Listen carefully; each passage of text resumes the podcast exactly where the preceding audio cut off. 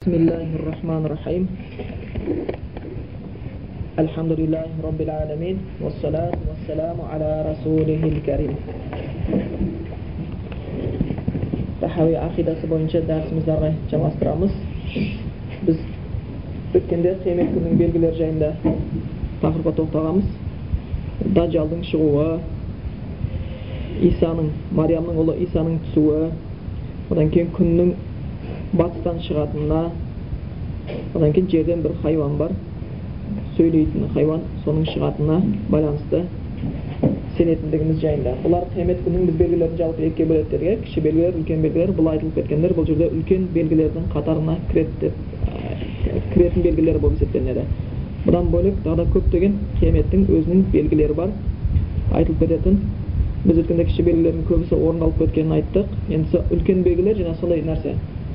Біреусі шықса қалғаны зыр етіп шыға келеді екен кіші белгілер арасынан жыл салып уақыт салып келе береді ғой бірінен үлкен белгілер сол біреусі шықса болып қалған топырып шыға келеді тез болады да үлкен белгілер бірінен соң кәдімгі цепочка сияқты зыр етіп өте шығады екен бұлардың ішінде соның ішінде біз даджалға байланысты айтып кеткенбіз даджал жер бетіндегі фитналардың ең үлкені бүліктің ең үлкені ол сол ілгергі өткен бүліктерден кейінгі осы болған бүліктердің ішінде тура сол даджалдың бүлігіндей бүлік болған емес сондықтан пайғамбар саллаллаху алейхи өзінің даджал туралы айтқан кезде сахабалардың өздері кәдімгідей одан аллахтан пана тілейтін еді.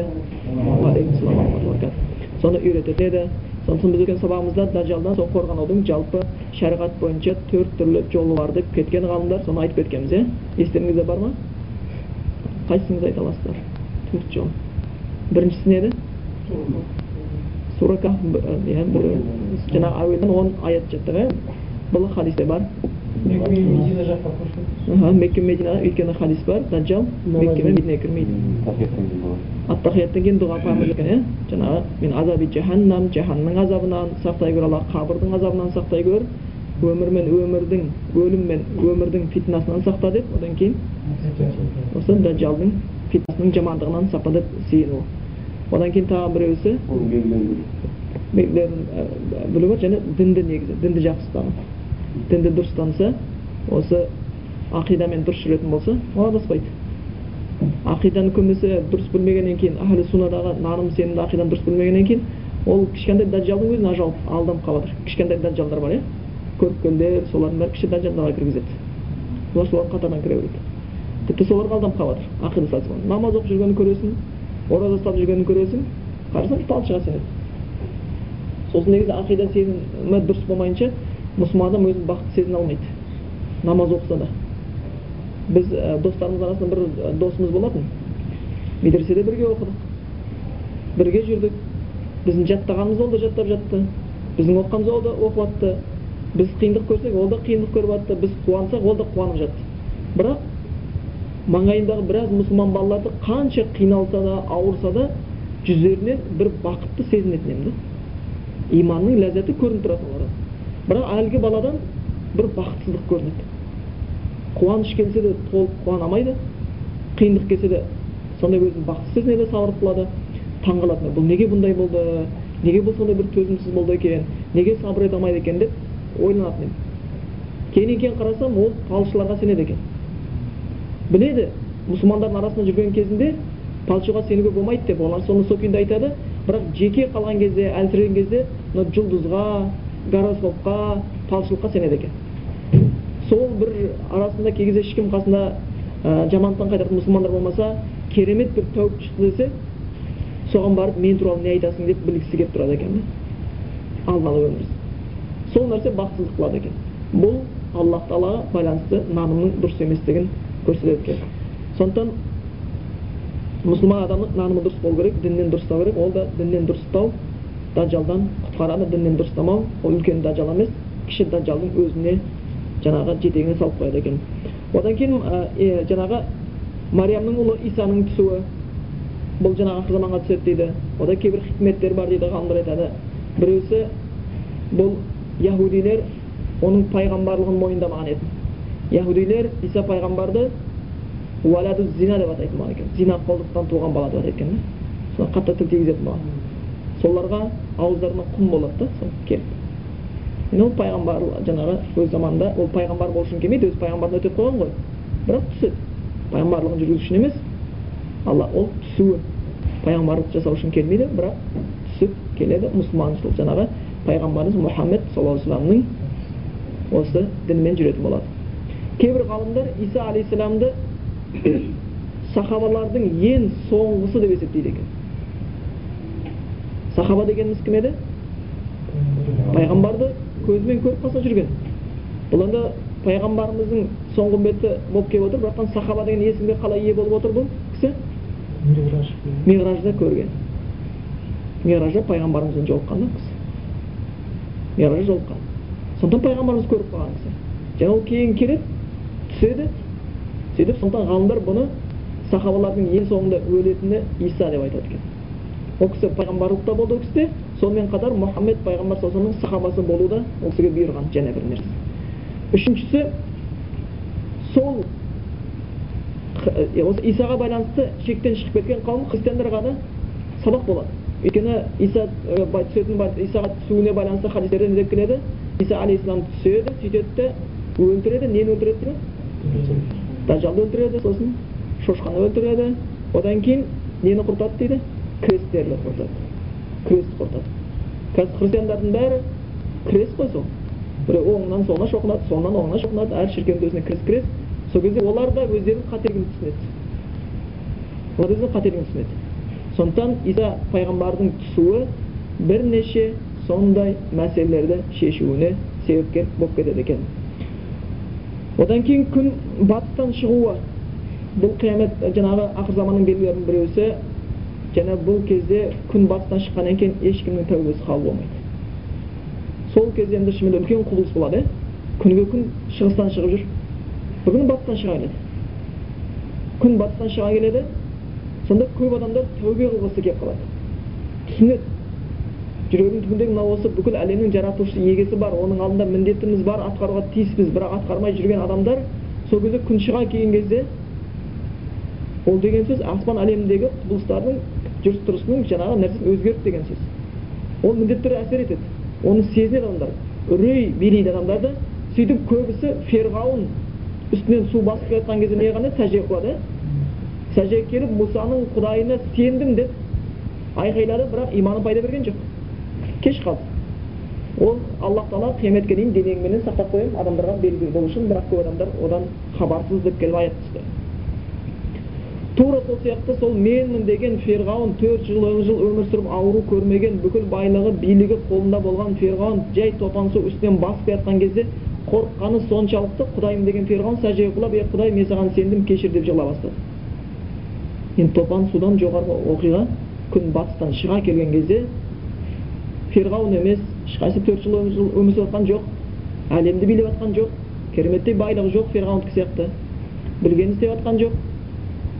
Сол адамдар соны көрген кезде құдай кешір деп көбісі сәждеге құлай бастайды екен иманын келтіре бастайды екен бірақ қабыл болмайды қабыл болмайды ал күн қашан батыстан шыға келетіні ол бір ғана аллахқа аян нәрсе екен одан кейін дейді одан кейін жаңағы өз жерінен бір хайуанның шығуы жерден жерден шығатын бір хайуанның шығуы дейді оның қай жерден шығатыны туралы талас бар ә, кейбір ғалымдар меккенің мекке жақтан сафа жақтан шығады дейді кәдімгі жер шыға келеді дейді ол сөйлейтін болады екен деп келеді жеткен хадистер бойынша ол дейді мұсылман мен кәпірді ажырата алады дейді мұсылманның бетіне кәпірдің бетіне белгі салады дейді жаңағы кезген кезінде жаңағылар сол хайуан оның тура нақты болмысын бір алла біледі осы бірақ хадистер бар оның шығатындығы жайында мұсылманның бетіне белгі салғанда нұрлана түседі дейді кәпірдің беті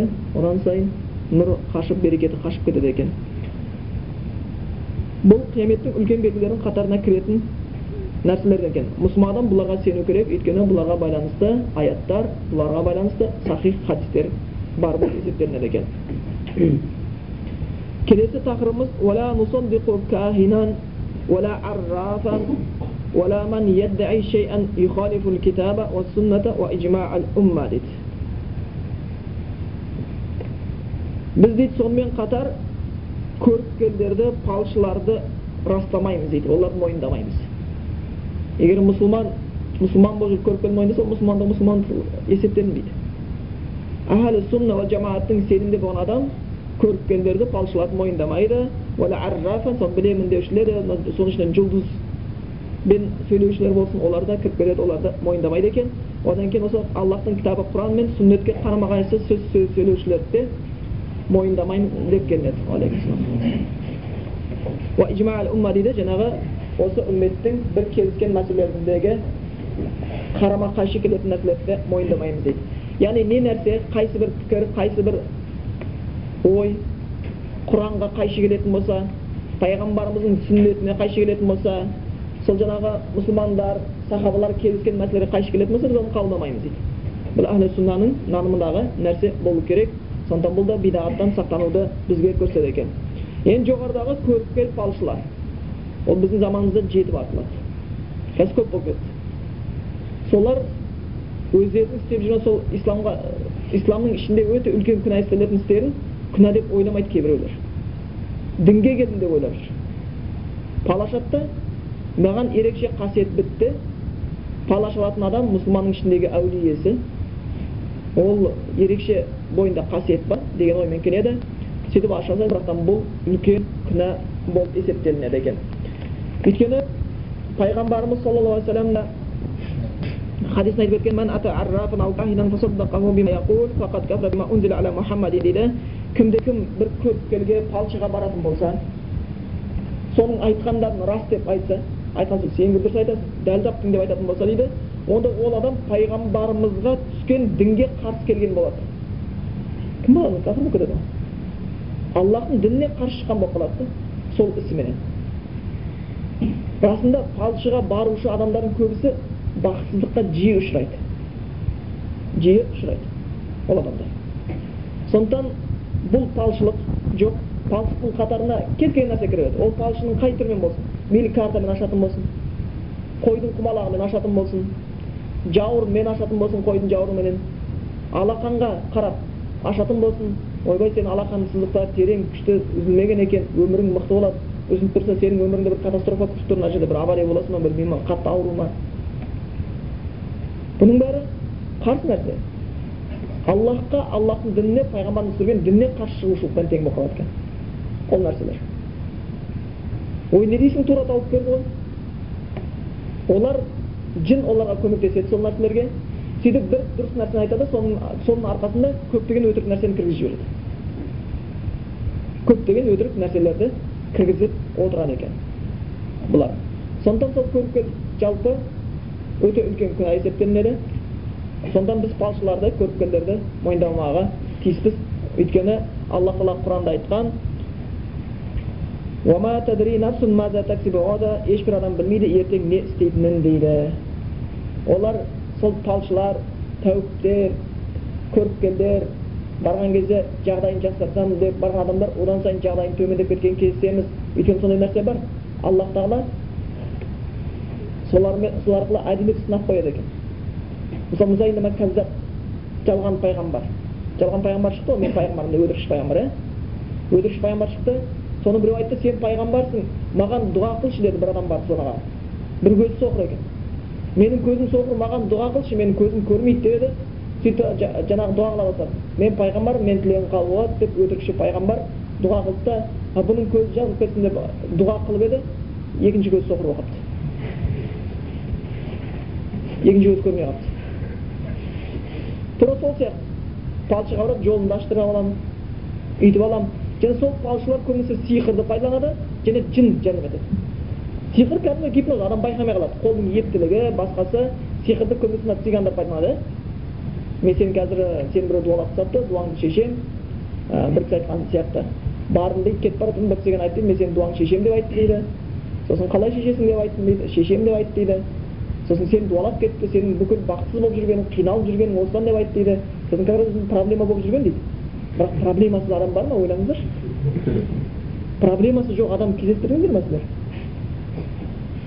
бір миллиардер алып келіңіз проблемасы бар келген адамды алып келіңіз миллионерді алып келіңіз миллионердің өзін проблемасының барын айтады ой сенде бір проблема бар екен проблемасы адам болмайды сондықтан бір ілгеріде патша болған екен дейді сол патша бәрі бар тамақ бар бүкіл нәрсе бар жүрегінде тыныштығы жоқ сонымен ол не істейді осы дүниедегі ең бақытты адамды іздеп тауып келіңдерші қайғы уайымы жоқ адамды маған тауып алып келіңдерші дейді да адамның дейді шалбарын шешіп алып келіңдер дейді мен кейін сонда менде қайғы уайым кететін жағдай бір қатерлі андай бір патша болады уәзірлер іздейді қырық уәзір қырық жақ келеді іздейді таппай қояды бір адам таппай қояды проблемам жоқ деген бір адам кездескен сонымен шаршап не істерін білмей кетіп бара жатса бір жерде бір адам бір екі қойды бағып тас кете уже дейді. Сосын барып сұрап қалай жағдайың жақсы ма? Енді не болса сұрап кетейікші бұдан дейді. Қайғың уайымың болса жоқ бәрі жақсы альхамдулилля деп қояды. Дейді ой жақсы ма иә? Ешқандай уайым сенде проблема жоқ па? Жоқ. Ештеңеге сен өкініш қылмайсың ба? Жоқ. Ешқандай жалобың жоқ па? Жоқ жалобың жоқ. Ой онда жақсы болды. Сен бізге ішкі дамбалыңды сол дамбалыңды біз патшаға апарып береміз сіз ана керек екен да менде қайғы да жоқ менде дамбал да жоқ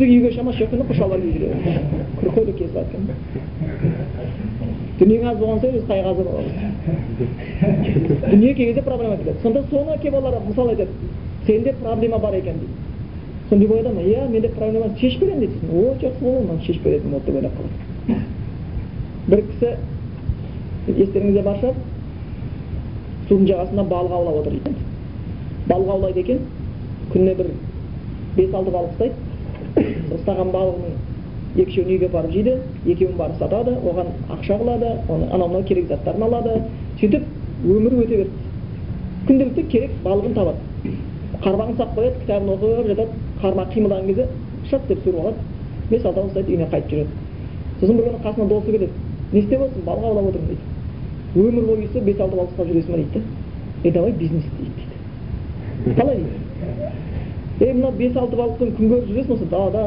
талдың астында кітап оқып біз қайық сатып алайық екеуміз дейді бір ақша жинап дейді сол қайықты сатып аламыз да екеуміз балық аулаймыз бұдан көбірек болады ауыл сатып аламыз онда бес алты балық емес бес алты жүз балық аламыз оны аламыз да керегін базарға сатамыз ол осы кезде осынша жылдың кезде осынша ақша жиналады одан кейін біз оны үлкен бір кішкене одан үлкенірек қайық аламыз одан кейін бір цех соғамыз одан кейін кеме аламыз одан кейін жұмысшылар жалдаймыз одан кейін үйстен одан кейін не істейміз одан кейін сондай қыламыз одан кейін не істейміз үй соғамыз одан кейін не істейміз одан кейін бүйтеміз одан кейін не істейміз одан кейін рахаттанып далаға барамыз да балық аулауға шығып демалып жатамыз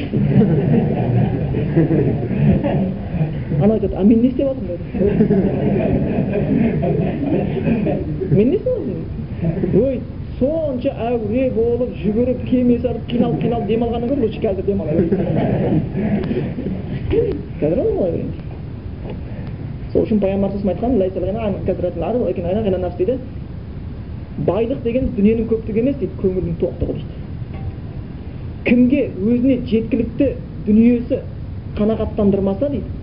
Ол адамға бүкіл дүниенің байлығын берсең де ол қанағаттана алмайды дейді. Өзіне жететін киіміне тамағына бала шағасына әйеліне баспана болатын жеткілікті нәрсе оны қанағаттандырмаса дейді бір адамды соған қанағат шүкірлік етіп аллаға мақтау айтып жүре болса ол адамға дүниенің байлығына келіп қанағат ете алмайды дейді. Сонда проблема бар адамда. Дүние проблемасы бар. Ұрыстар болады отбасында. Өмір ұрыспай кетіп қалған адам жоқ адам адам әлсіз жаратылған бір күні әйелің а десең б деп қаласың б десең в дейсің сонымен бір күн өтеді бүгін балаңа ұрысып қаласың бір күні бірдеңе жақпай бүгін денсаулығың нашар болып тұрған кезде бір досың сені ренжітеді онымен ренжіп қаласың адам проблема тұрады қай жағынан денсаулығында проблема болады мен ешқандай ауырмаймын шешем ауырмайды сыздамайды деген адам бар ма бәрі ауырады сондықтан бұл әр адамда проблема болады өйткені алла тағала бізді сынау үшін жаратқан мен өлімді жараттым өмірді жараттым сендерді сынау үшін қайсыларың жақсырақ іс амалды сынау үшін істі жақсы істейді екенін білу үшін жараттым дейді біз сынақ үшін келгенбіз бізге жәннат ана жақта мына емес бұл бізге сынақ әлем сонда біз бұл жақта қиындық болатынына бұл жақта жақсылық болатынына бірде черный полоса бірде белый полоса болатынына біз сенуіміз керек и аллахтан сабырлық тілеуіміз керек аллахтан шүкірлік тілеуіміз керек шүкірлік пен сабырлықты әрқашан ұмытпауымыз керек міне адамның осындай әлсіз жаратылған адамдар аллахқа сенімі дұрыс болмағаннан кейін аллахтың тағдырына дұрыс сенбегеннен кейін оны кез келген көшеде кетіп бара жатқан цыган бола ма жоқ әлде бір құмалағын лақтырып жатқан тәуіп бола ма ойбай саған үш бөрі түсті деп құмалағын лақтырып жатқан тәуіп бола ма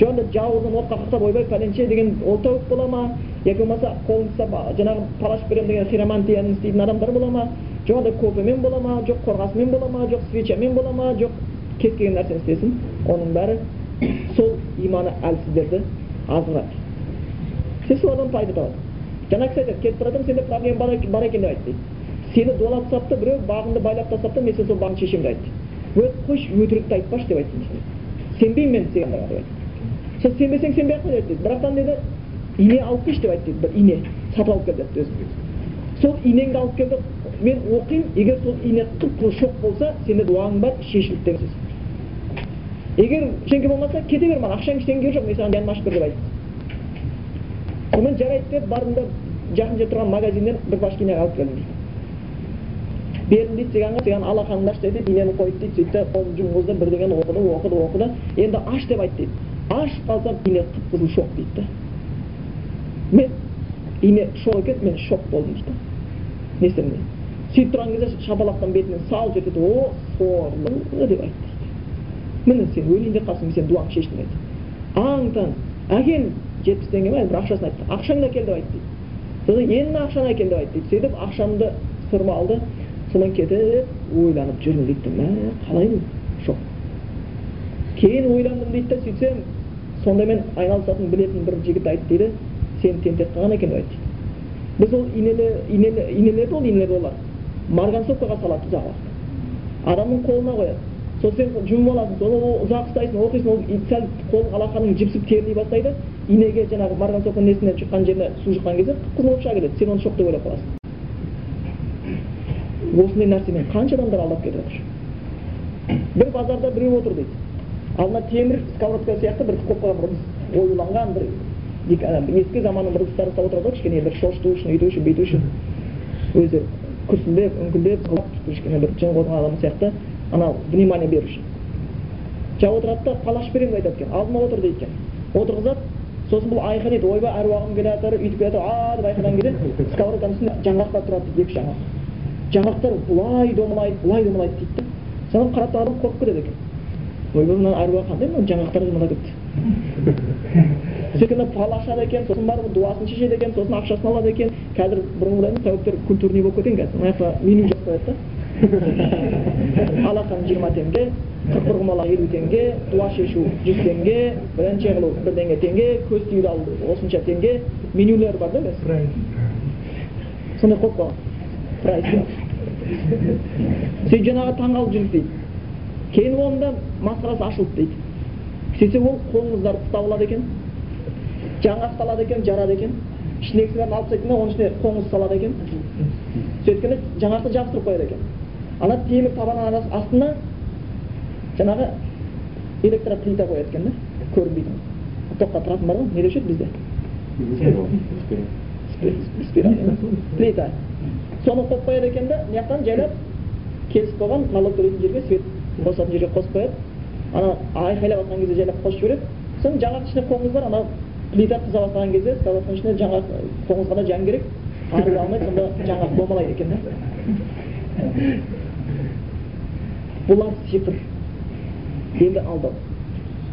Ал сиқыршының жазасы шариғатта өте ауыр. Дейді. Сиқыршының жазасын басын қылышпен шауып тастау керек дейді бір сахабаның кезінде бір жерден бір сиқыршы келіп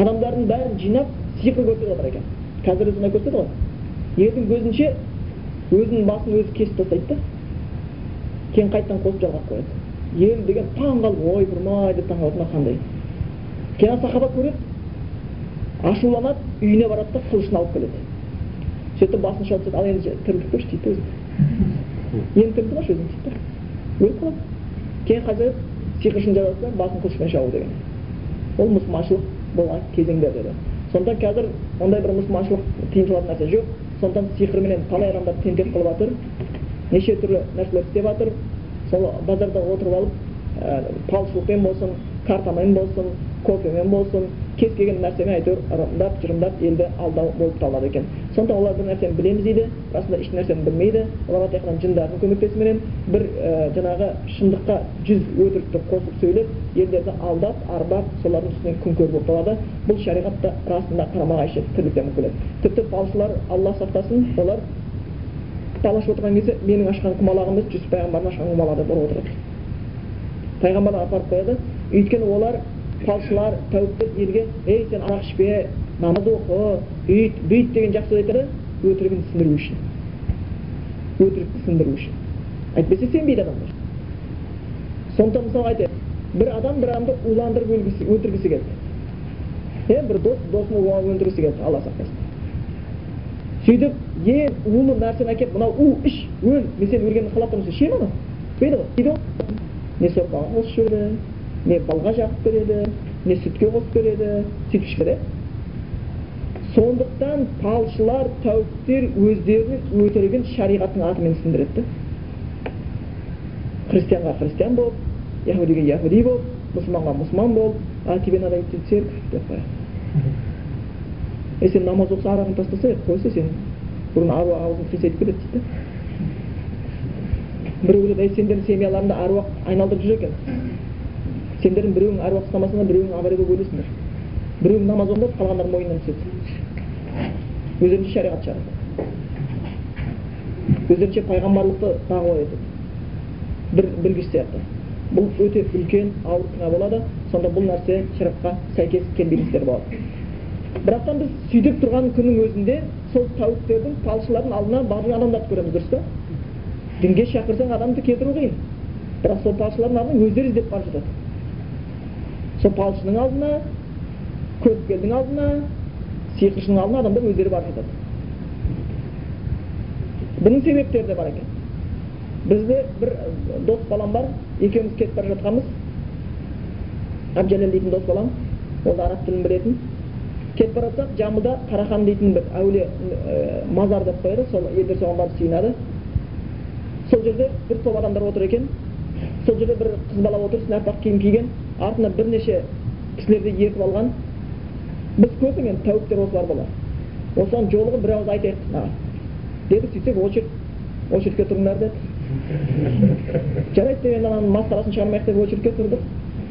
Сосын тыңдап отырсақ неше түрлі масқара болып жатыр екен. Мынарда мола мынарда жаңағы қабір адамның сүйегі қойылған жер. Мына жерде жаңағы әйел отыр қалшы көріпкел ана жақта очередь ерлер тұр кемпір келіп жатыр жас жігіт келіп жатыр қыздар келіп жатыр. Қыздар басына орамал тағып алыпты мына жақта бәрі көріп тұр. Сөйтіп барып сұрайды ойпырмай менің күйеуім біраз уақыт болды үйге түнемей жүр айтыңызшы дейді қазір сосын жаңағы молаға барып айқайлайды жаңағы тәубе ей ата мынаның күйеуі түнемей жүр қай жақта жүр мынаның күйеуі? деп сұрайды. Сосын айтады а солай ма деп балалар таңқалып сөйлесіп жатыр ғой дейді да а жарайды рахмет ата рахмет справочный бюро сияқты бесплатно бірақ ақшасын өзі алады да атасына сөйтіп айтады ей сенің күйеуіңнің көңілдесі бар екен дуалап алып кетіпті ол күйеуіңді емдеу керек сыртынан бір тауға алып келіп сосын ақшасын көрпенің астына береді да кете береді екіншісі келіп отыр осындай осындай ой сіздің келініңіз нашар екен сізді пәленше екен біреу келіп мен осындай ақша табудай табамын деп бір жігіт келіп берекесі жоқ. Маған жетпейді маған жетпейді үйтпейді сөйтпейді. Ей сенің жолыңды байлап тастапты әруақтарыңды байлап қойды мен шешуім керек. Сен осы күні кел. түсіндің бе? Атасы сөйтіп айтып жатыр сөйтіп адамдар кетіп жатыр біз келдік. Сосын. Айта бердіңдер сосын біз сұрағымыз бар деді иә сұрақ қойыңыз біз осы енді шошламай ақ намаз оқитын жігіттерді деді ой жақсы дұрыс істегенсіңдер намаз деген өте керек нәрсе. Көп адам деген білмейді бұл намаз деген бақыт қой деп бізге уағыз айта бастады жаңағы жарайды енді біз сұрағымыз бар қойсақ бола ма? Қой деді. Білгенімізше жауап береміз деді. Айттық осы құран не үшін түсті не үшін керек адамға құран не үшін керек осы? Адамзат баласына аллах жіберіпті пайғамбар арқылы кітапты. Сол бізге не қажеттілігі бар? Не істейміз бұл құран деді не үшін келді ол құран? Бір мақсат болу керек қой заводтан аяқ киім шықса да мақсат бар ғой кисін деген кроссовка шығарады футбол ойнасын деп туфли шығарады мектепке барсын деп енді құран түсті аллахтан аллахтың сөзі ұлы сөз бұл мақсат болу керек қой не үшін түсті деп сұрақ қойды оған тұрды айтты өлгендердің артына оқып сауабын бағыштау үшін деді жарайды енді тағы да не үшін сол ақ та сосын айтты адам ауырып қалса соны оқып емдеу үшін жарайды тағы да не үшін болды ештеңке жоқ жауап жоқ көп мұсылмандар мұсылман деп жүрген адамның халінің бәрі осы сұрақ қойсаңыз айта алмайды құран не үшін айта алмайды жауап жоқ сосын біз айттық бұл құран тіріге көп пайдалы ма өлгенге көп пайдалы ма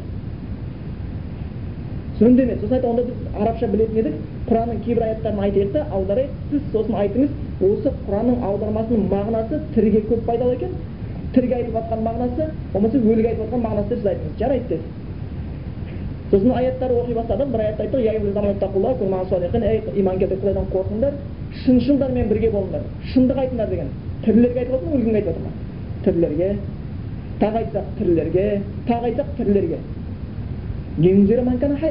құран тірілерді ескерту үшін түскен онда тірілер неге пайдаланбайды құранды тек өлген кезде ғана оқиды да тірілер пайдаланбайды ешқайсысы ешкімнің өмірінде құран жоқ ешкім құранмен жүріп жатқан жоқ аллах тағала құранды тірілерге түсірдім дейді сосын жаңа жерде жайлап ол түсіне бастады кейін біздің айтқанымызды тыңдай бастады кейін айтты мен тәубе еттім деді тәубе еттім расында дұрыс осы екен деді мен бітті осы осыдан бастап мынаны қойдым деді малшылықты қойдым деді бірақ сіздер маған тура дінді үйретіп тұрыңыз деді жарайды деп шынымен кейін ол қойып кеткен екен біз көрдік басқа бір жұмыспен айналысып кетті сол малшылықты тастап сонда біз оған бір сұрақ қойдық осы мешітке адамдар құран үйренуге адамдар хадис үйренуге адамдар жорға дегенде келеді бірақ осы тәуіптердің алдынан адам шықпайды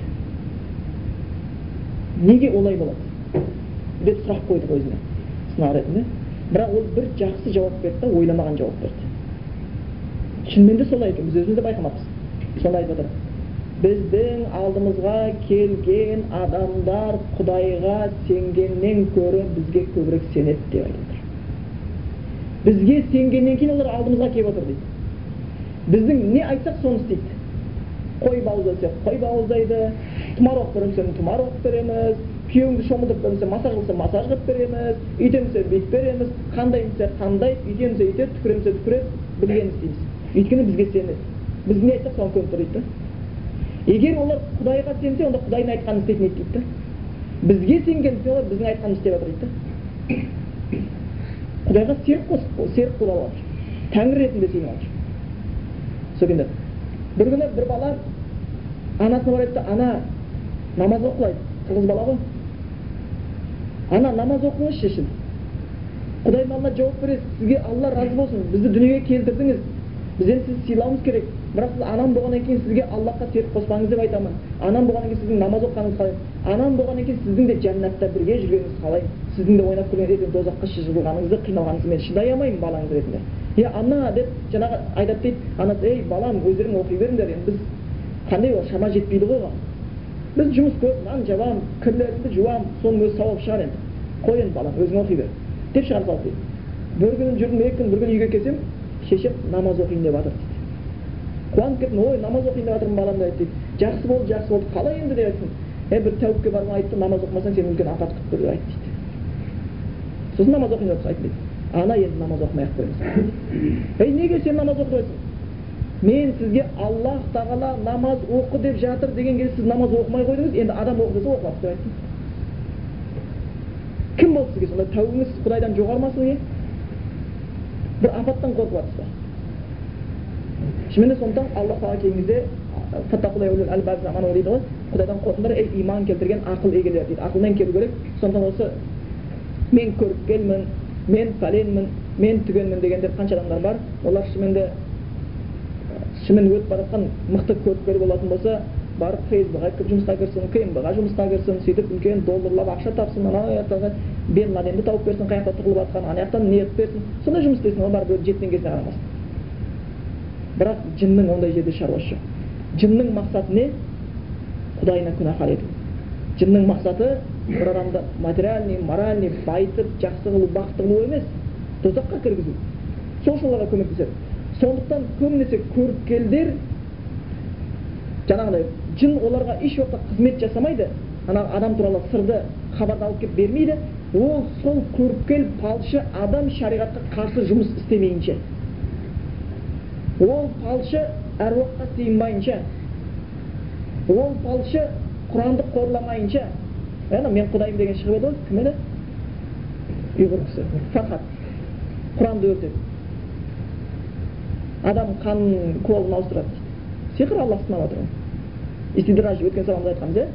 Истидраж. Сол сияқты бір шариғатқа қарсы істі істемейінше ол жындар оларға қызмет істемейді оларға. Сондықтан ол міндетті түрде палшы міндетті түрде көріпкелдің бір шариғатқа қарсы тірлігі бар сол үшін оларға жындар көмектесіп құлағына сыбырлайды. Олар жаңағы ойпырмай сайрамда сансыз бап түркістанда түмен бап баптарын бап арыстан бап деп адамдарды емдеп жатырмыз дейді. Ол басқанда адасқандық. Алдына келеді гайморит болып келеді геморрой болып келеді қожа ахмет яссауи шақырады да геморройын емдетеді әруақ сондықтан бұның бәрі алдаушылық не болып келеді? Сондықтан жалпы мұсылманшылықта ақида бойынша біз ешқандай жаңағы көріпкел балгерлерді мойындамаймыз мейлі ол жұлдызбен болсын соның ішіне қазіргі кезде көп тарап кеткен нәрсе газеттің ішіне сотовыйдың ішіне телевизордың ішіне қоймай қоймай жіберіп жатқаны мына гороскоп деген нәрсе әбен телес пәлен түген деп айтады ғой риба дейді тағы не көптеген нәрселер бар ойбай рибаларға мына аптада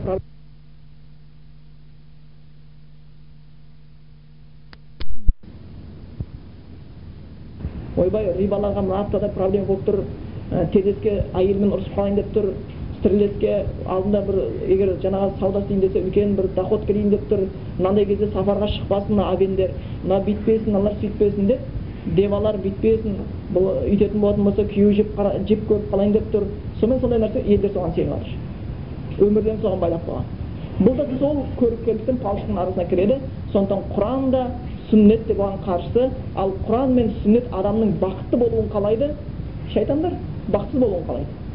Сол үшін құран аятында келген аллаху аману расында аллах тағала иман келтіргендердің досы нур сол өзінің иман келтірген достар аллахқа кім шын иман келтіретін болса аллахқа шын иман келтірудің ар жағында не жатыр? Аллахтың айтқан бұйрықтарын орындаймын деген нәрсе жатыр. Аллахтың бұйрығына қарсы келген іске қарсы тұрамын деген нәрсе жатыр сол күйінде егер кім аллахқа шын иман келтіретін болса аллах оларды көптеген қараңғылықтардан адасушылықтардан бақытсыздықтардан кесепаттардан зиянға ұшыраушылықтан иламнұр өзінің нұрына бақытқа қарай шығарады кафару енді қарсы келушілер құдайға аллахтың сөзіне қарама қарсы іс істеушілер әулия олардың әулиесі досы шайтан дейді тағут дейді оларды бақыттан нұрдан аллах нұрынан қараңғылыққа бақытсыздыққа зардапқа зиянға қарай шығарады сөйтіп сол бақытсыздық күйінде кешуіне себепкер болып қалады екен сондықтан жалпы аллахқа иман келтірдім деген адам пайғамбарға иман келтірдім деген адам аллахтың кітабына иман келтірдім деген адам сол аллахқа қарсы жүрмеймін. Айтқанын істеймін пайғамбардың көрсеткен сүннетімен амал жасаймын. Құранға қарама қайшы істер орындамаймын деген сөз. Бір кісі намаз оқимын дейді маған келіп айтады. Әруаққа сиынатындарға тіл тигізбей ақ қойсақ болмай ма дейді. Неге? Е олар жамандыққа айтып жатқан жоқ қой. Мен өз көзіммен көрдім пәленбай адамды арақ арағын қойғызды. Пәленбай адам ауруын жазды анауын сөйтті әруақтар жамандық істеп жатқан жоқ па сосын айттым аллах тағала құран аятында пайғамбарымыз саллаллаху хадисінде айтқан аллахтан өзге нәрсеге сиынба деген. Сен оны сыйла егер ата бабаң болатын болса. Бірақ сыйынба әруаққа сыйынуға болмайды десем дұрыс қой енді құран мен хадис. Бірақ оларды бізге жақсылық ойлап тұр ғой дейді ал бұл адамды иман келтірген деп бола ма? Өйткені ол құдайдың кітабыменен пайғамбарының сүннетіне қарама қарсы пікірді тықпаштап жатыр да. Ол ар жағында шындап келген кезде мені қатеге шығарып жатқан жоқ ол. Құдайды қатеге шығарып жатыр. Е құдай сен қателесіп кетсің әруаққа сыйма десін әруақтан пайда келеді екен ғой. Кәпір ол. Өліп кетсе бес емес бес жүз намаз оқыса да тозаққа барады. Тозаққа кетеді. Сондықтан шынымен де сыйлау мен сүйілме арасын ажырата білуіміз керек. Сондықтан өлген адамдар тірілердің дұғасына мұқтаж бірақ тірі адамдар өлгендерге мұқтаж емес.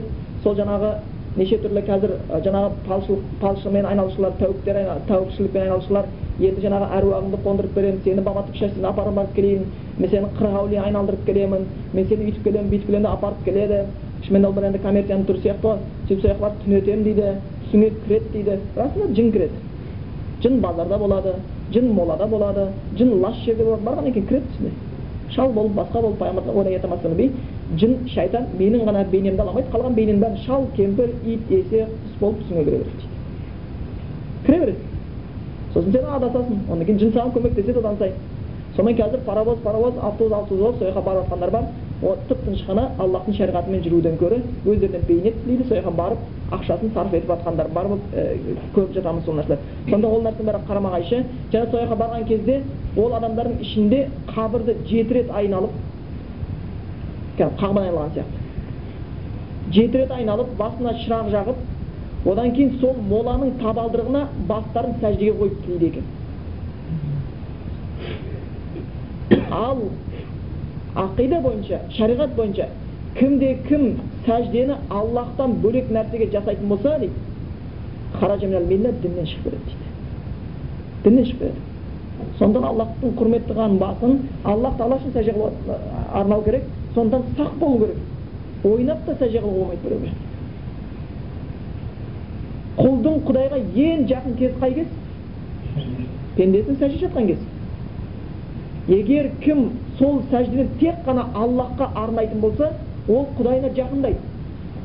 Енді кім сәждені құдайдан бөлек нәрсеге арнаса құдайдан соғұрлым алыстап кетеді. Алыстаған соншалықты діннен шығып кетеді. Ислам дінде емес болып қалады. Сондықтан олар егер жаңағы әруаққа сиынып жүретін болса палшылықты мойындайтын болатын болса да мың жерден мен мұсылманмын десе де аллах айтады олар мұсылман емес дейді. Пайғамбар олар мұсылман емес дейді. Сондықтан біз ол нәрселерді білуіміз керек өйткені қазіргі кезде сол нәрселер өте көп келіп жатыр оны нақты түсінуіміз керек сондықтан жалпы шын келгенде иман келтірген нәрсеміз аллах бәрін білуші және аллах бізге пайғамбарға тек қана пайдалы нәрселерді бұйырды сондықтан біздегі шариғатта жалпы жаңағы палшылыққа сенуге болмайды кім палшының алдына баратын болса оны растаса оның қырық күн намазы қабыл емес дейді хадис бар дейді қырық күн намаз қабыл болмай қалады дейді егер біреу палшыға барып растайтын болса соны барып палын тыңдайтын болатын болса. Сондықтан палшылықтың кез келген түрінен сақтау керек. Тіпті ромашка гүлін жұлып алып любить не любить любить не ол да пал. Ол да палшылық. Болып қалады даиф бір хадис бар бірақ келеді ол хадисте кім дейді? Бір жіпті алып түйіп үф деп сол түйін көрілесе сиқыр жасаған болады күнә кіре береді. Көбінесе өйткені осы сиқыр жасайтын адамдардың көбісі не қылады? Осы түйіндерге дем салу арқылы сиқыр істейді. Бұл естіден келе жатқан нәрсе сондықтан фалақ сүресіне келеді түйіншектерге дем салушы әйелдердің жаңағы жамандығынан сақта деп аллахқа сиынатын құран аяты бар. Көбінесе сол түйіншектерді дем салуменен келіп жатады екен. Сондықтан мұсылманшылық бойынша бұлар ә, жаңағы біз көріпкелдер палшылар олардың қай түрмен болса да оларды растамаймыз. Олар шариғатқа қарсы істер болып келеді. Бірақ жаңағы жерде бір нәрсе айтып кетейік. Бір адам айтайық палшыға барды білмей. Хадис бойынша қырық күн намаз қабыл емес деп айтты. Енді не істейді ол намаз оқи ма оқымай ма? Оқиды. Намазы қабыл емес болса да мойнынан намаз түсіп қалмайды да. Оқиды сауабы ұнамайды бірақтан байқана жұмыста штраф болып қалатын болса айлық бермей жұмыс істетеді ғой. Сол сияқты. Мойнынан түспейді. Қырық күн намазын қабыл намаз оны екі есе күнәһар болып кетеді сонда одан өте сақ болу керек. Көп адамдар өздерінің бастарына келген проблемалардың бәрі шынап келгенде палшылардың алдына барудан болады. Палшыға барады палаш шығамын деп келеді де жолда авария болады палшыға барады палаш үйіне келеді ұрысып қалады палшыға барады өйтіп бүйтіп кетті енесімен жаман болып шығады палшыға барады да бақытсыздыққа ұшырайды палшыға барады да жүрегі жаңағы жаман болады палшыға барады да жаман түстер көре бастайды зиян көре бастайды сондықтан жаман нәрседен әрқашанда жаман нәрсе жұғады екен сондықтан палшылық көріп келдік исламда жоқ нәрсе. Одан кейін кімде кім құран мен сүннетке жаңағы осы мұсылман үмбеттерінің сахабалардың келіскен мәселесіне қарама қайшы тірліктерді айтатын болса оған да біз келіспейміз оны да растамаймыз. Сонда ол нәрселерден біз ә, сақ болуымыз керек болып табылады екен. Келесі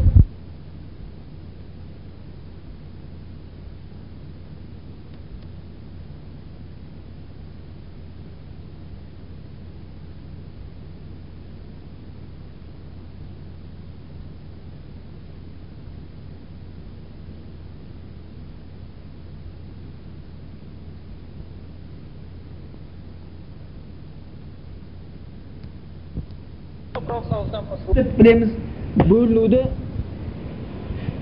ол бір ақиқаттан айну азап деп білеміз дейді. Burada жамағат деген сөз енді арабтың сөзі егер словар күйінде сөздік күйінде аударатын болса жамағат дегеніміз адамдардан болған құралған бір топ деген мағынаны бере береді. Екі үш адам болса жамағат бола бастайды адамдардан құралған бір топ. Жамағат дегеніміз. Болмаса бір іске жұмылған топ бір істі атқару үшін жұмылған топ. Арабтар сол күйінде мағына береді егер сөздік бойынша. Бірақ біздегі әхлі сунна уал жамаа дейміз иә ақидасы бұл жердегі жамағат деп айтып сөзіміз ғалымдар бұған хадис бойынша түсіндірме береді. Пайғамбарымыз бен оның сахабаларының көрсеткен жолында болған топ деп түсіндіреді екен. Пайғамбардың сүннетіменен сол пайғамбардың сахабаларының ұстанған жолыменен жүргендерді жамағат деп атайды екен. Егер бұл жерде келетін болсақ шиғалар болса сен екеу ақ болса шиғалар жүз болса олар көп екен солар жамағат екен жамағаттан бөлінуге болмайды бөлінгенде бөрі жейді деген деп анаған шиға қосылып кетпейсің ғой дұрыс па жамағат дегеніміз шариғаттағы мағынасы жамағат деген ол пайғамбарымыз бен оның сахабаларының көрсеткен жолымен жүргендер солар жамағат болады сол үшін имам ахмад айтады кім ақиқаттың үстінде болса жаңғыз болса да жамағат дейді да жаңғыз болса жамағат дейді ақиқаттың сондықтан жамағат дегеніміз және бір түсіндірмесі шариғатта дейді ақиқат пен сүннеттің үстінде болғандар дейді да соларды жамағат деп атаймыз дейді екі адам ақиқатпен құран мен сүннетпен жүрсе жамағат пайғамбарымыз бен сахабалардың көрсеткен жолмен жүрсе ол жамағат болып есептелінеді екен сондықтан сол жамағатты хақ деп білеміз дейді керек мұсылманға бөлінуге болмайды. Өйткені пайғамбар саллаллаху хадис бар. Қазақтың бөлінгенде бөрі жейді деген сол хадиспен үндес сөзі. Деп келеді. Шайтан адамның қасқыры қойдың қасқыры болатын сияқты дейді. Сол шайтан дейді топтан бөлінгендерге шабуыл жасайды дейді. Топтан бөлініп жүргендерге шабуыл жасайды дейді. Сонда көбінесе ә, ақиқатпен жүрген жамағаттан бөлінген адам әлсірей бастайды. Бір күні уағыз тыңдағысы келмейді. Бір күні намаз айтып үйтіп бүйтіп ұйқысы келіп жорға дегенді оқиды құранды ашса болды оған бір димедрол сияқты ұйқысы келеді сондай әдетке көше бастайды өйткені шайтан оны оңай аздырады ал жамағатпен жүрген кезде иманы күшейіп жүреді жамағатпен жүргенде сол үшін құран аллахтың арқанынан бекемсіңдер бөлінбеңдер деген аяттар бар құран аятында аллахтың аяттарының өзі топпен жүруге бұйырады пайғамбар хадистердің өзі жамағатпен болуға бұйырады ал ол жамағат дегеніміз пайғамбардың сүннетіменен сахабалардың көрсеткен жолмен жүру болып табылады екен дейді ал бөліну дегеніміз ол бір адасушылық ақиқаттан және азап дейді шынымен бөлінген адам қиын болып қалады көмекшісі аз болмайды қиналады ә, көмекшісінің жоқтығынан одан кейін шынымен адасушылыққа оңай түсініп түсіп кете береді екен келесі тақырыбымыз аллахтың жердегі де аспандағы да діні бір ақ дін дейді ол ислам діні дейді аллах тағала құранда айтқан дейді аллахтың қасындағы дін ол ислам діні және алла тағала айтты дейді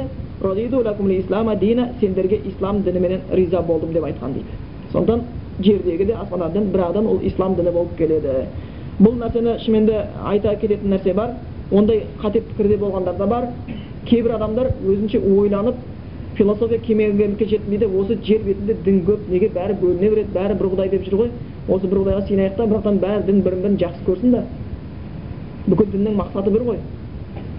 Бір дін жасап шығарайық та осы діннің бәрін қосып бір ортақ бір каша жасайық та. Сөйтіп бәріміз сол ортақ нәрсемен жүрейік. Исламнан кішкене он процент алайық христианнан он процент алайық буддадан он процент алайық анадан он процент алайық кришна кришнаиттерден бір он процент алайық ана сектанттардан он процент алайық та бір дін ойлап табайық. Бәрі бәрі бір аллаға сыйынып жатыр деген ойда болады. Жоқ бір ғана дін ол ислам дінін алла қабыл етеді тек қана ислам дінін қабыл етеді екен өйткені құран аяты бар кім исламнан басқа дінді іздейтін болатын болса аллах одан ол дінді қабыл етпейді және ақыретте зиянға ұшыраушылардан болады енді кейбір адамдар ойлайды екен ең бастысы құдайға серік қоспасаң болды солай ғой иә дұрыс па құдайға серік қоспасаң болды бірақ мұсылман болу шарт емес серік қосылсаң болды деп ойлайтындар бар екен егер бір христиан буду верить только в одного бога оған жаңағы сатоварищтер алмаймын серік қоспаймын исаға сыйынбаймын исаны пророк деп қана танимын бірақ не буду принимать ислам религию ислам десе онда құдай кешіреді деп айтады дұрыс бола ма қате болады ислам дінін қабылдағанда толығымен алла тағала айтқан аллахтың алдында қабыл ислам діні болып табылады аллахқа бір аллахқа сыйынудың ішінде осы оның пайғамбарына еру де жатады осы дінді түсіндіру үшін пайғамбар жіберді алла тағала сол үшін құранда кім аллахқа және оның елшісіне қарсы келіп күнәһар болатын болса онда оған дейді жаһаннам азабы болады дейді ол онда мәңгілікке қалады дейді егер пайғамбарды мойындамаса я признаю аллаха но не признаю мұхаммад десе әлі кәпір ол кәпір сондықтан толық мұсылманшылықта пайғамбарды жаңағы мойындау керек расул дейді аллахқа және оның елшісіне мойынсыныңдар дейді онымен жүру керек болып табылады екен.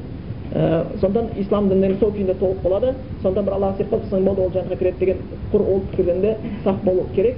Өйткені шынымен де ислам дініне кіру дегеніміз аллахқа серік қылсаң құлшылық етіп және сол аллахқа құлшылықты пайғамбардың көрсеткен сүннетімен істеу болып келеді. Сол үшін біз ла илаха иллалла мұхаммаду расулаллах деген айтқан сөз сол сөзін айтып ислам дініне кіреді дейміз адамдар. Егер кім айтса ашаду ан ла илаха иллалла куәлік беремін бір аллахтан өзге құлшылыққа лайықты ешбір тәңір жоқ. Аллах қана құлшылыққа лайықты аллахқа ғана сыйынамын деген сенімді айтса. Екінші анна мұхаммадан абдуху расулух деген сөз айтса және куәлік беремін мұхаммед аллахтың құлы және елшісі сөз айтса ол мұсылман дейміз кірді одан кейін мойнына амалдар жүктеле бастайды үйренгеніне қарай ол мұсылман болады мағынасы екен біріншісі аллахтың ғана құлшылыққа лайықты екенін тану екіншісіне ислам дініне кіруге себеп керек нәрсе бірінші аллахтың бірлігі және аллахқа баратын жолдың бірлігі екіншісі басқа жол жоқ аллах тағалаға бір десең болды христианның жолымен де бара берсең болады будданың жолымен де бара болады йоганың да жолымен бара берсең болады кришнаиттің жолымен бара берсең нәрсе жоқ аллахтың өзі де бір және аллахқа баратын жол да біреу ол ислам діні сол үшін аллах тағала құранда айтқан сендерге тек ислам дініне риза болдым деп келеді және кімде кім исламнан басқа дін іздейтін болса алла тағала одан оны қабыл етпейді ақыретте зиянға ұшыраушылардан болады деген екен аллах тағала әл имран сүресінің сексен бесінші аятында енді бұл дейді келесі тақырыпта енді бұл дін ислам діні шектен шығушылық пенен шектен түсушіліктің ортасында дейді. Бұл исламда шектен шығушылық және шектен түсіп кету деген нәрсе жоқ дейді. Орта бұл бұл дінде. Өйткені ілгергілерде шектен шығушылық болған мысалға иса пайғамбарды христиандар шектен шығып мақтап құдайдың ұлы деп оған сиініп не болды күнәһар болды? Адасып дұрыс па? Доғадиндер болды адасушылардан болды. Ал яхудилер ше олар исаны зина зинақорлықтан туған деп оны жамандап шектен түсіп адасты. Исламда ортасында болу керек пайғамбарымыз рас. Пайғамбар ол да адам баласы.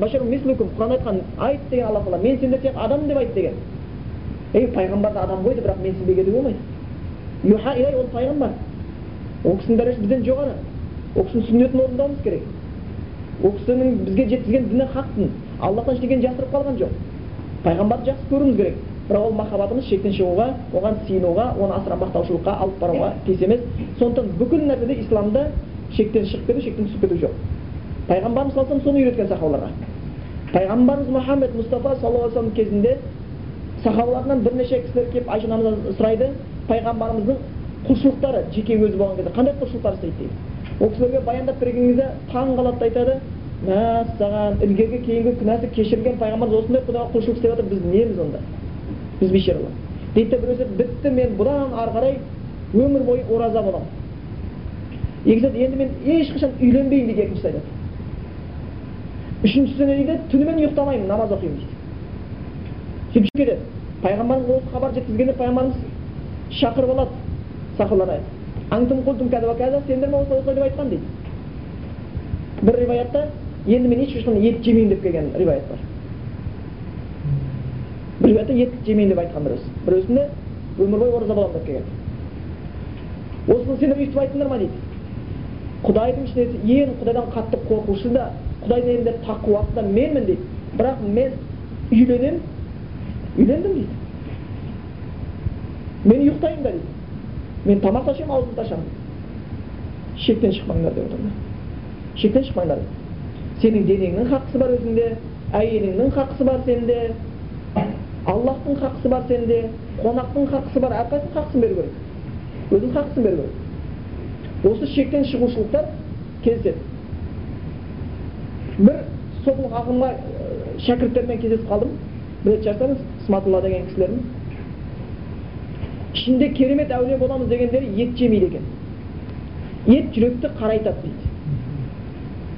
Ал осы хадистің бір варианты келіп тұр ана мен ет жеймін дейді. Сахаба айтқан мен ет жемеймін деген кезде пайғамбар неге сен өйтіп айтасың? Мен ет жеймін ғой дейді.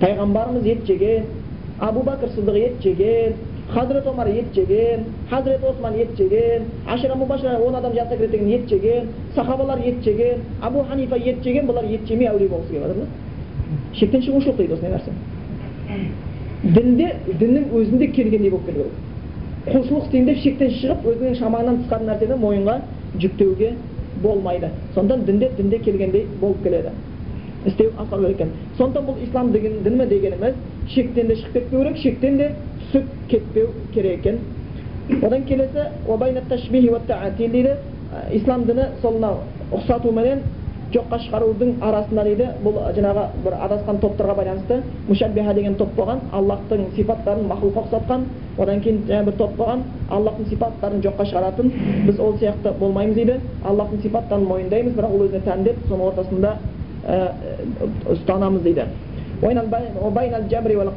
жаңағы жәбір дегеніміз сондай бір тағдырды жоққа шығарушылық қадар біреусі айтқан жабарит деген топтар болған қадариттер дегендер болған біреусі айтты бүкіл тағдыр аллахтың қолында адам еш нәрсе істей алмайды біздің тілмен айтқан кезде робот дейді біз күнә істеп жатсақ құдай істетіп жатыр. Зинақорлық істеп қойсам аллах істетіп жатыр зинақорлықты намаз оқымасам аллах оқытып жатқан жоқ. Оқып жатсам аллах оқытып жатыр. Бүкіл аллахтың қолында біз ештеңе істей алмаймыз екіншісі айтты қадариттер аллах бізді жаратқан бүкіл ісімізді өзіміз істеп жатырмыз аллахтың қатысы жоқ намаз өзіміз оқып жатырмыз ананы өзіміз істеп жатырмыз аллах ешқандай бізге әсер етіп жатқан жоқ өз ісімізді өзіміз істеп аллах жаратып жатқан жоқ біздің ісімізді өз ісімізді өзіміз жаратып жатырмық деген топ болған бұл екеуі топтан шектен шығып кеткен ал дұрыс имандағылар осының ортасында дейді осының ортасында расында бүкіл ерік қалау аллахтың қолында бірақ аллах бізге қандай да мөлшерде бір ерікпенен шама шарқы берген болып келеді екен одан кейін дейді үміт пенен үмітсіздіктің арасында дейді үміт пен үмітсіздіктің арасында дейді бұл ислам дінінің наным сенімі біреулер бір муржия сияқты топтар болған ей құдайға иман келтірсең болды күнә әсер етпейді саған құдай бар десең болды жәннатқа кіресің төрсең ішіне үмітке беріп кеткендер болған айтыңдар кім аллахтың сондай азаптарынан өзін амандықта сезінетін болса ол зиянға ұшыраушылар дейді. Аллах тағаланың аяттары пайғамбарымыз хадистері мынандай күнә істесең мынандай болады зинақорлық қылсаң мынандай болады парақордың күнәсі мынандай болады өтірікшінің жазасы мынандай болады деген бәрі ей жоқ бәрі ештеңе кетпейді ол. Құдай иман келтірсең болды деп үміт қылатын топтар болған енді біреулер болған үмітті үзіп жіберген топтар болған. Шектен шығып қаурайшылар сияқты титтей күнә істесең бір күнә істесең діннен шығып кетесің. Кәпір боласың. Бір бірін өлтіруге барған сондай күйлерге шектен шығуға барған болады екен сондықтан бұл шариғатта шектен шыға болмайды сондықтан құдайға құлшылық еткен кезде үмітпен де құлшылық етуіміз керек құдайдан қорқып та құдайды сүйіп те құлшылық етуіміз керек бірақ сол үмітіміздің артында амал тұру керек өйткені дейді аллахтан үміт еткен адамның амалы болады дейді жалпы уақытымыз келіп қалған екен бүгін бітіріп үлгеріп қаламыз деп ойлап едік сәл бітіре алмадық енді тағы бір сабағымыз қалды алла қаласа иншалла оны келесі, келесі дәрісімізде жалғастырамыз ол иншалла соңғы дәрісіміз болуы мүмкін ақида мұстахаби ақидасына байланысты одан кейін өткенде айтқанымыз сияқты оразаның қарсаңында ораза сабақтарын өтетін шығармыз егер осы жерден рұқсат алып мүмкіндік алатын болсақ осы жерде өте береміз егер оған сіздердің уақыттарыңыз болып болатын болса аптасына үш реттен төрт реттен өтерміз өйткені ораза міне келіп қалды. Біз енді аллах қабыл етсін аллахтан сұраймыз. Кез келген нәрсенің алдында білім керек қой. Сахабалар алты ай бойы дайындалатын болған да оразаға ораза келе жатыр деген кезде алты айдан жүректері дүрділдеп дайындалатын болған. Бізге енді алты ақ күн қалып отыр ар жағында аз ақ күндер қалып тұр. Сондықтан бұл үлкен бір құрметті ай. Пайғамбарымыз саллаллаху алейhi осы шабан айында айша анамыз айтады пайғамбарымыз тек қана ораза айын ғана толық ұстайтын дейді да толық басқа да бір отыз күн ұстаған кезеңі жоқ дейді жаңағы оразаны ең көп ұстаған кезі шағбан айында дейді да оразаны ең көп ұстаған кезі шағбан айында нәпіл оразаларды көп ұстайтын еді дейді сонда кімнің мойнында қарыздар болатын болса қарыздан құтылған жақсы осы кезде одан кейін нәпіл оразаларды да осы айда мүмкіндік болса көбірек ұстаған жақсы сондықтан пайғамбарымыздың ол да бір сүннетінен болып табылып келеді екен және де осы енді және де өткен айтып кеттік қой енді миғраж кеші деп бір тойлады барат кеші деп бір тойлайын деп жатыр барат кеші деп келген нәрселерге ол да нақты бір дәлелдер жетпеген оған байланысты мираж кеші де ол бір күмәнді нәрсе болып келетін бұл жерде біздің істемейтін ісіміз сол нәпіл оразалар аллахтан көп тақуалық істеу аллахтан сұрау одан кейін анта роббу шахри куллиха дейді ғой ғалымдар аллах тағалаға оразаның кезінде құлшылық етеді екен да жылайды екен да аллах дейді да оразаның кезінде саған біз көп құлшылық қыламыз дейді да басқа дейді құлшылық қылмаймыз дейді да бізді кешірші дейді сен тек ораза айының құдайы емессің ғой дейді он екі айдың да құдайысың ғой дейді. Да сондықтан аллах тағала қай айда болса да біздің ісімізді көріп тұр қай айда болса да біздің тақуалығымызды сынайды. Сондықтан аллах тағала баршамыздың тақуалығымызды арттырсын. Иншалла сол келесі сабақтарымызда бұны жалғастырамыз.